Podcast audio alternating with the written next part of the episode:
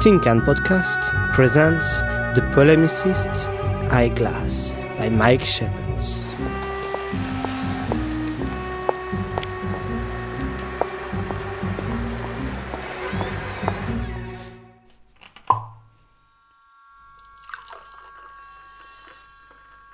Am I bleeding? I told you I don't know. Am I bleeding? I can't see from over here. Am I bleeding? I really can't tell you. Am I bleeding? I had hoped that you might have had the perception to prove a little more Am I bleeding? engaging. Am. Well, I'll drink to that. The Unfortunate Traveller. Images of people and Sodom abound. And yet, and yet you offer something that no man can stand. How did you get in? You have a very developed sense of hearing. I was in the artillery. I had to learn. How did you get in? Perhaps he left the door open. I invited him in. I don't think much of your hospitality. You know whose house this is? I heard he was ill. You mean you heard he was mad? I heard he was ill. He's in the other room in a wing backed chair, a glass in one hand and a pistol in the other. As a classically evocative tableau, it's really rather charming. Can I see him? So you are a journalist? Something like that. It is the mark of your profession that you would push past the only thing of interest in a room in order to view a corpse. Another corpse. Oh, don't worry about him. I should have expected it as much from a vagrant. When it came to the doors of perception, he could only sleep on the threshold. And to think he was so pleased when he found out that I didn't want to bugger him. So, what am I missing?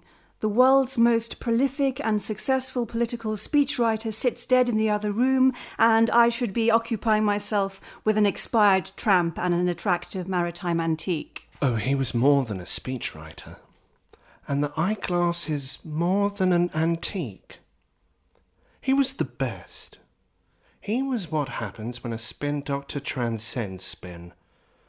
With no discernible ideology of his own, he travelled the world, taking the money and never staying longer than it took to win the election, stop the war, or start it. And he never got it wrong, never misjudged. From presidential addresses to party manifestos, everything he wrote played exactly on the fears of its intended audience. I know all of this. A month ago, he starts writing letters, which is strange enough in this day and age. Letters to government ministers and world leaders, all of whom had made use of his services. He pleaded and raged against everything he had done. A sudden attack of conscience. He blamed the eyeglass. It had shown him everything he needed to prey on the primal terrors of men with all the precision of a surgeon. And you believe this? It travelled with him everywhere he went. It had been assumed that his only vices were a little stargazing and a single bottle of vintage champagne taken daily. What can he have imagined that he saw at the end of that telescope? Why don't you see for yourself? Would you like a drink before you test the evidence of your own eyes? A drink? The old man swore by it. He died insane. Tell me what you see. What did you see? Oh, it would hardly be scientific for me to look. I am a control element. Are you sure you don't want that drink before you look? You could not bring yourself to look? It would not be my place. I need you to tell me. With a military record, surely the suffering you have witnessed will have equipped you to face whatever the eyeglass might show you. In a world washed with images of atrocity, the eyeglass finds something that eviscerates hope. It would require a deeply creative imagination to withstand it. You flatter me. Not at all. I am merely stating that it took a skilled and potent writer to temper its power. Now, If you are going to offer me a drink again, you are simply wasting time. Fine wines might help you to dull your cowardice, but it really does nothing for me. It's not cowardice. It would simply not be. Prudent? Now, we all know that prudence is dead. Oh, please.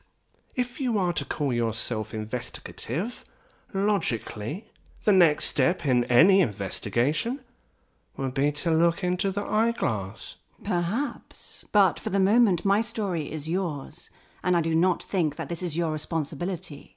I think it has become your obsession. You were not sent here to wander about the eyeglass, you were sent to clean the other room. I am a control element.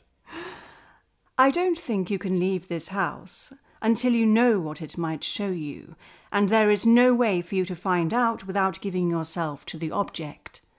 It would seem you have failed at least once, and if you have any hope for me, I can assure you that you are about to fail again. I. Need another drink? I think it's time for you to go over the top, soldier.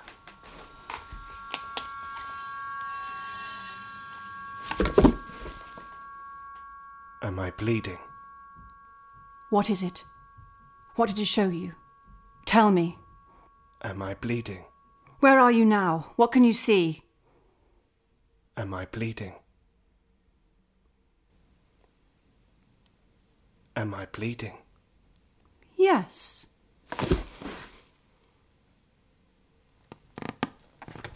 How did you get in?